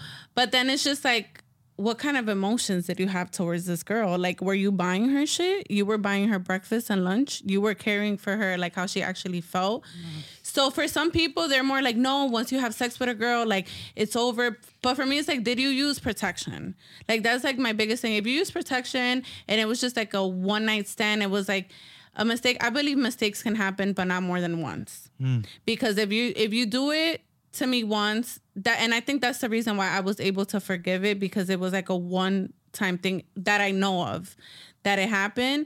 But if it's just something consecutive, like you're doing it over and over again, like you really don't give a fuck about me. Like you just don't care. But if you're like emotional with a bitch, like you care about what time she got to work, you care about how she got Good to work. Good morning at Good 7 morning. a.m. Waking up, you took her to the Yo. airport or Shots you bought her food. Good morning Yo, is nah, if you bought her food, that's You bought like her we're food. it's over. My love language. Oh, if you're Um, doing emotional shit, like it's over. Yeah, it's I, over. I wholeheartedly agree with Yaya. I th- I agree with everything you said. I definitely believe women care more about like um resource the resources of their man, right? Mm-hmm. So like your resources as my man are allotted to me. Why are you sharing our resources? Really, my resources. That's some Exactly. other bitch. Like, I have a problem with that. So I feel like, um, and I actually want to credit my boyfriend with this because he came up with a question. He likes to get people into debates. So the question was, and this kind of goes with the same thing, like. If your man had a one night stand or he was providing for another woman, but never had sex with the woman he was providing for, he was literally just giving her money, that's it. Or a one night stand, which one are you gonna forgive more? Like which one is less worse, I guess. mm, lesser of two And. I think all the women that he asked us, we were like, we would be mad at the finances. I'd rather you fuck somebody. And I'm not saying I'm gonna forgive you or take you back. I don't know. yeah, Divine, don't be thinking shit, Right, 'cause- relax. I don't know, like, "Huh?" but I feel like I, that might be a little bit more palatable, I guess, than knowing that you are like providing financially for another woman. That would kill me. So emotional cheating for me is like way worse. That's interesting. Okay. How about for you guys? Like, that I think you guys both nailed it right on the head. Um, I I said before, like I think there's worse things than cheating, uh, physically. I do think emotional cheating is much worse. There's there's an attachment, there's an intimacy to it. But you know, you get drunk or you find somebody attractive, you sleep with them the one time, then you know, hey, at the end of the day, we're all animals. You know, it's Yeah. We all like to have sex. We're all adults. It happens. That's that's interesting because mine's is physical. really? Yeah, I'm not surprised. I'm actually more surprised at your response. that's Because usually men think physically is like you let over. a man enter your body, No, like but they but take it's it so. it's it's not like it. Well, it's it's physical, but it's kind of like understandably physical because like emotional, like I just I just put put my relationship in that spectrum. Like, okay, so let's say if a man comes up to my girl and like, hey, you know, let me buy you this, let me do this for you, let me do all that. I'm sure she probably gets that on a daily basis because she's an attractive woman. Of course, I have taste, and um, so so I'm like, in terms of if she reciprocates on that, and she's like, yeah, you know, you can buy me this, you can do that for me. I'm able to dissociate that. I'm like, okay, then that means that she just wasn't into the relationship. And I'm able to dissociate and be like, all right, well, it is what it is. Time to move on. Right. Right.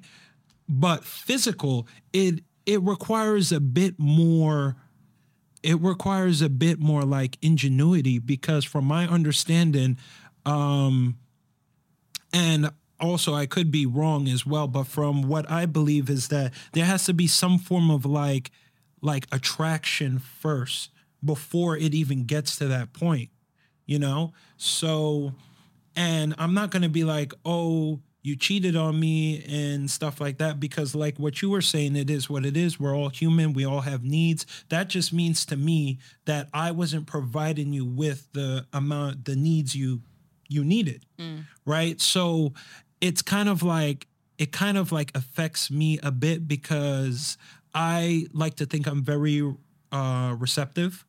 Like if you tell me something i'll take it into mind and then i'll i'll utilize it. I'll do it you know? If you tell me that you like cuddling or excuse me or if you tell me that um like you like things sexually this way like i would understand it and i would proceed to do it. So if you were to like physically cheat on me that means that either one uh you were you were kind of like lying to me or you didn't provide me with the necessary information I need or two I wasn't doing I wasn't doing it properly and there was no articulation onto it so I can adjust appropriately it kind of it's a bit more in in depth but that's that's how I see it Yeah. you know I'm able to dissociate more if it was uh, emotionally cheating like okay I understand you don't want to be with me that's fine See, I feel like the ego in me though would be more hurt by that realization. Like you just didn't want to be with me. Like but I'm amazing. Like, you know what I mean? How could you give your emotions to someone else? So I feel like if we look at like the way men, they, I mean, I don't believe this because I do believe that there are women who can have sex and not have any emotion to it. I don't I think agree. that's common, but there's definitely women out there who can do that. Um, the same way men can. A lot of men don't feel, they don't believe that. They think every time women have sex, it's always emotional. We're always super attached to that person. Um, so I don't know. I feel like physically, if I think about like men, men just say, "Oh well," and you guys can answer this. Like, if can are you capable of just having sex with somebody and never talking to them again? Yeah. You are. You because that varies too. Not all men can do So, that. surprise! It's it's tricky for me because believe it or not, I don't like one night stands. Mm-hmm. Yeah, it's not. It was never my like go to thing. Like, uh, if I was single, like going to the bar and like picking up a girl, uh, you know, pick, picking up a woman and then taking them back to my place or going to their place and then just like, all right, nice meeting you. I can't. That's just weird for me. Yeah, I don't know why, but it, it's just weird. I can't do it. It's just too awkward. Like, call, am I gonna call you? You gonna call me? Right? You gonna call me tomorrow morning? Like, are you okay? Do you want breakfast? Like, yeah, I don't know what to I'd be thinking like, should I make breakfast or something? But then that comes on as a Like, bit much. yeah. yeah. And he's like, yeah, I can do that shit. like, Now, to be honest, I'm not really a fan of one night stands either. Okay. I like one night stands that turns into a, I'm not gonna say situationship because it sounds toxic, but a long term thing. I think one night stand sex is boring. that just It's- keeps going. Like a one night stand that just So you keeps want like going. a friends with benefits? Yeah, Okay. I think a one night stand is it's very safe. It's very just. I have a need, Yeah. but I think when you're having sex with somebody consistently, that's when it gets fun. Mm-hmm. That's when you guys get to experiment, do whatever the fuck you want to do. But one night stand sex is kind of just, Yeah. Yeah. Yeah. Yeah. yeah. I got it. Yeah. I got a question for y'all though. Um, you you made me think of this question. What would you guys do in a scenario where your significant other tells you um, that there's a kink that they're interested in that you don't like? Are you gonna give us a sample, like an example kink, or just anything? Uh, Because there's levels to kinkiness. um, That's true. Role playing. all right. Uh, BDSM. I'm Or trying I to guess think. we BDSM is one. we can that talk some about people kinks that we, um, if y'all want to, like the kinks that we're into, or we wouldn't be against trying. I'm you saying like if there's a kink that you are against, Oh, that your partner likes. Or like whipping you oh. or something. Like if your Yeah, partner, if- like if if, you you, get like with that, a man they're and, like, yo, he's like, what's I need that? to whip you, bitch. Bitch, I I'd be like, what? I go to the most Get away from me. oh, you Get to take away from shit me. on my The chest? Like that's where my incest mind went. Get away like, from one thing me. I could do, but like, you know, defecating and Oh, urinating, mm. like golden shower. I'm not into that. No. Like anything with bodily fluids, you're gonna have to find some other bitch. Um, I just can't. Seriously. You know, I thought about this question. That's a really good question because I feel like it makes me think like, okay, what if I was, what if my partner down the line does say that they want to do something? I think, am I gonna be okay with them seeking that from someone? Because you can pay people to do that shit to you. That's why you have like people like dominatrix or people who practice BDSM. So would I be cool with letting my partner do that if they can't get it from me? I don't think I would mind, depending on what the kink is. Because, like I said, if you want something crazy or like you want some people like heat play, like with fire Yeah. and shit, I'm not doing that. I'm not doing that. So if that's what you want to do out there, cool. As long as there's no like penetration, I think I would be okay with it. So that's my take on it. If it's too crazy, I'm not doing it. You could f- seek it out though. Uh, I think I'd try almost anything at least once, Okay. just to just to say okay, like just to see if I like it or not. Mm-hmm. Because you know who knows? Maybe maybe I would. You know, maybe I would like never again, but I won't know unless I try. But the the urination defecation thing is That's a hard stop. that's a hard Yeah. stop right there. That's where I draw the line right there. But anything else aside from that, I'll try at least once. Okay. You know. Yeah, yeah. Mm-hmm. I feel like I'm too much of an overthinker. So it would be kind of like, yes, I would let my partner like find it somewhere else if I don't do it. But then I feel like a certain point of our relationship, I'll be like thinking like if my partner disappears for like an hour or something in the day. I don't know where he's at. I'm gonna be like, oh, he wants to go see that girl. No, that this is on where you him. see. Let's like talk I'll be that. like, what the fuck? Like, You hold on, to where you at? Yeah, we need to discuss like if there's gonna be a schedule for this. Yeah, It's I- gonna have you're gonna have to be like, all right, every Tuesday from three to four. Right? There, there I'm getting to shitted be. on. Like, there has to be something because Oh my god! I don't want that. Wait, now you start over. Yeah, because I start over analyzing Right. it. Like, wait a second, and then that brings me, yo, that was somebody said this the other day. Because how do you guys feel about this? Like, if you if your girlfriend allows you to have a threesome with her, would that open the door for you to do it like behind her back? No. Or is that something that you're like, damn, my girl, let me have a threesome? Like, this is pretty cool. Like, you know, would you be like grateful that she let you do it? Or would you be like, oh, fuck it. She let me fuck a girl. I could do it behind her back. Mm. Because they were saying that, like, if you open the door to your partner having sex with another woman in front of you, like, you don't love him. I don't think that's true. No, No, I don't think that's true. I think true. that's insecurities. Yeah. But I do think that it does open a Pandora's box to people's insecurities. Mm-hmm. It's like, um, it's like shit. They did it. Mm-hmm. Now they could do it again. Are they gonna do it again? Because there are people who fulfill those kinks outside, but then they can't control it. True story, real life thing that happened. Oh shit. oh, there was a couple, and uh, the guy actually wanted to try to be a swinger. She agreed to it. They go to a swingers party. This girl has sex with like I think like eight guys or something like Well, that. Well, damn. well, just eight. Uh, She Rookie.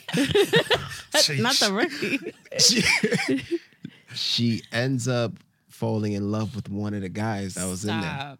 and then now her life is a swinger's life. She left him. They got divorced and everything. And so I think that's Damn, the fear that a homie. lot of people have is that like, yo, you go open up Pandora's box. That bitch couldn't wait to be outside. Yo, she could not wait. That's crazy. Damn. That's a little scary, It- to be it- honest. I guess it is very insecure, like oriented, because it's like you're watching them. Like sometimes you watch, or if you join, you're like, damn, they doing it. Like he doesn't. They don't do that with me. Right. Like what? What is this? Right. Since when you started doing this? Right. And it's like, and then you have a discussion about it, and you're like, uh, it was you can't you can't say anything Yeah. afterwards. You can't be like it was in the heat of the moment or something. So I feel like there needs to be like ground rules established, Yeah. right? Like I wouldn't like I'm I'm over threesomes. I, it's out the way. Like checklist done. Oh, but good for you. but if Very mature. but if my girlfriend wanted to do a threesome, I we'd have to talk about it. There mm-hmm. have to be a discussion first. I'd have to know if it's going to be with a guy or with a girl, mm-hmm. right? Obviously, I'm a man, so I'm more favored to one than another, mm-hmm. right? But it it all depends on the discussion and how comfortable I feel. Like if it's a girl, I feel like it'll be more for her as opposed to if it was a guy, if that makes sense. yeah. You know, How would you feel if she told you, like, let's do it with a guy? Like, would you be open to doing it? I love how you just laugh. He should be laughing. All right. So, okay. Now, I'm thinking about that and I'm thinking like what would be worse? Would it be would it would it be worse if it's a guy I don't know or a guy I do know? No. Damn, that one. Yeah. Yeah, I- see that just adds thing, that just adds layers to it cuz if it's a guy I don't know but she knows, then it's like I mean, ultimately I'm doing it for her. Mm-hmm.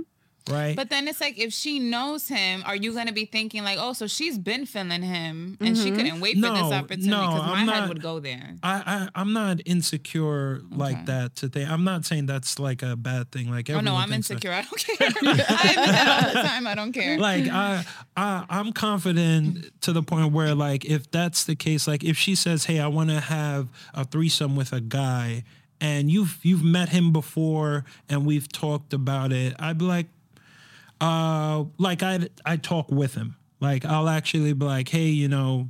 she she told me this and that, like what's going on, what's happening. Y'all right? grabbing coffee prior to the threesome. So this is what we gonna That's do. like a yeah.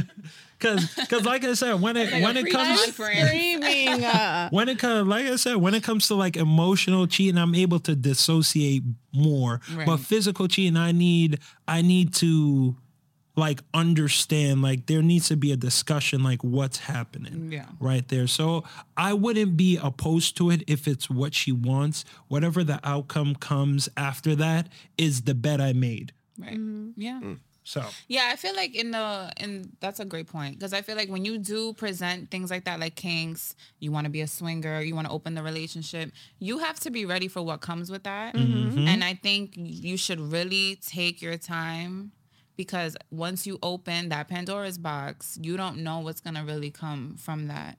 And like that woman, eight people, and she left her husband. Like she was just like she bought that life. the odds were in her favor Right. So it's like you gotta really be ready and okay with whatever the consequence is gonna be. So I don't even I just don't play those games. Like we just not we gonna keep it me and you. We'll do what we need to do to make things right. Mm-hmm. Cause I can't.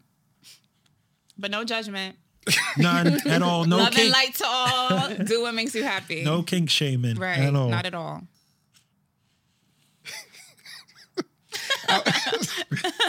I'm sorry, because I always find these uh, conversations interesting. Um, because it could go in so many different ways. So, so I, I just find this conversation yeah. interesting. Um, I do have a question to ask you. Uh, this is off topic about relationships and stuff. Um, but if you could think of one moment in your life, um, one moment that led you to be who you are today, how successful you are today, what would that moment be?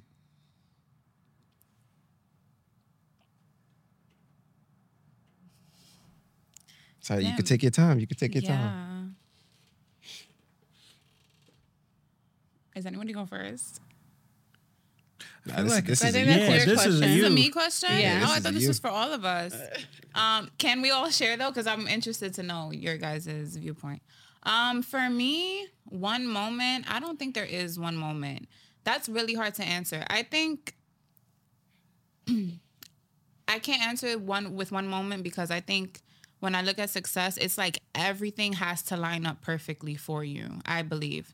Like I think everybody's um moment does come probably from like a hard place or having their back against their wall where they have no other options and they have to kind of make a way and they do.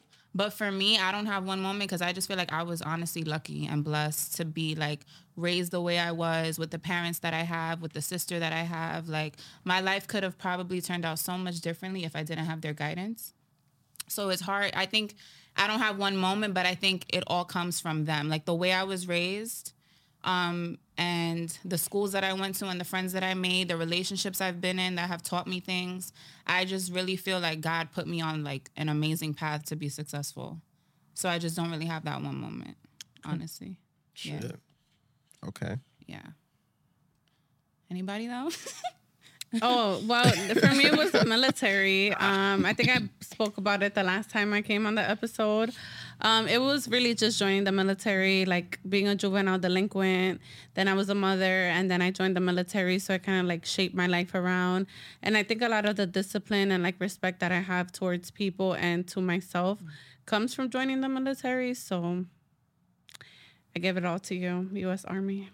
nice. That, and that was, I guess I'll be the last one. So it's the same, the military as well. Uh, it it provided like a form of like structure and like the discipline, uh, like you were saying, oriented with it.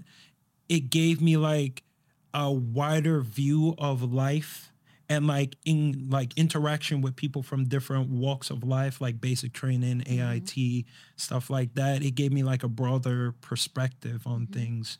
So that was really what like kind of like changed. It was like the biggest impact. Yeah. Yeah.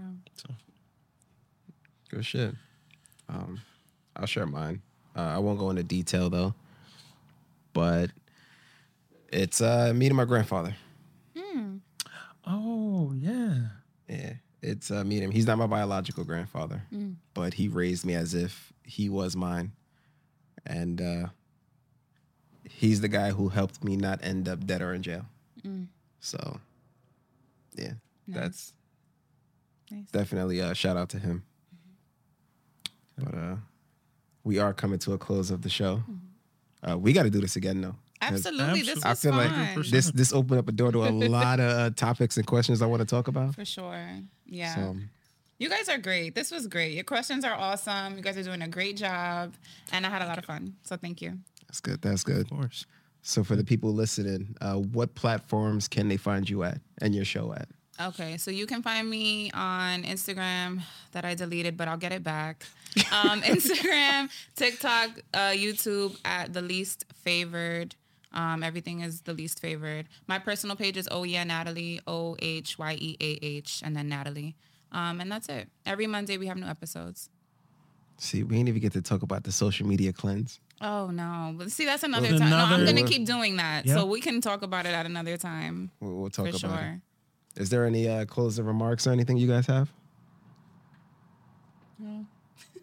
oh, uh, the I guess the quote that uh, I mentioned. Um, a wise friend of mine's. Uh, she told me that anything pertaining to relationships, whether it be friends or family or just like you know significant other, you address it in 24 or forget about it in 48. I try Damn. to live by I those love that. words. Ooh. Address it in 24, That's a bar, forget it yes. in 48. 48. I I, like try that. to live by those words. And if you're watching this, shout out to you. Ooh, that's a Address it good one. Shit. Okay. I'm gonna end it on that.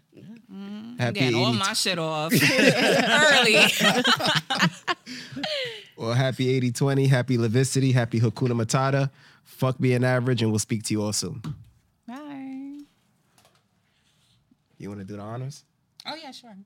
Do I have to say something? No. Okay. Bam.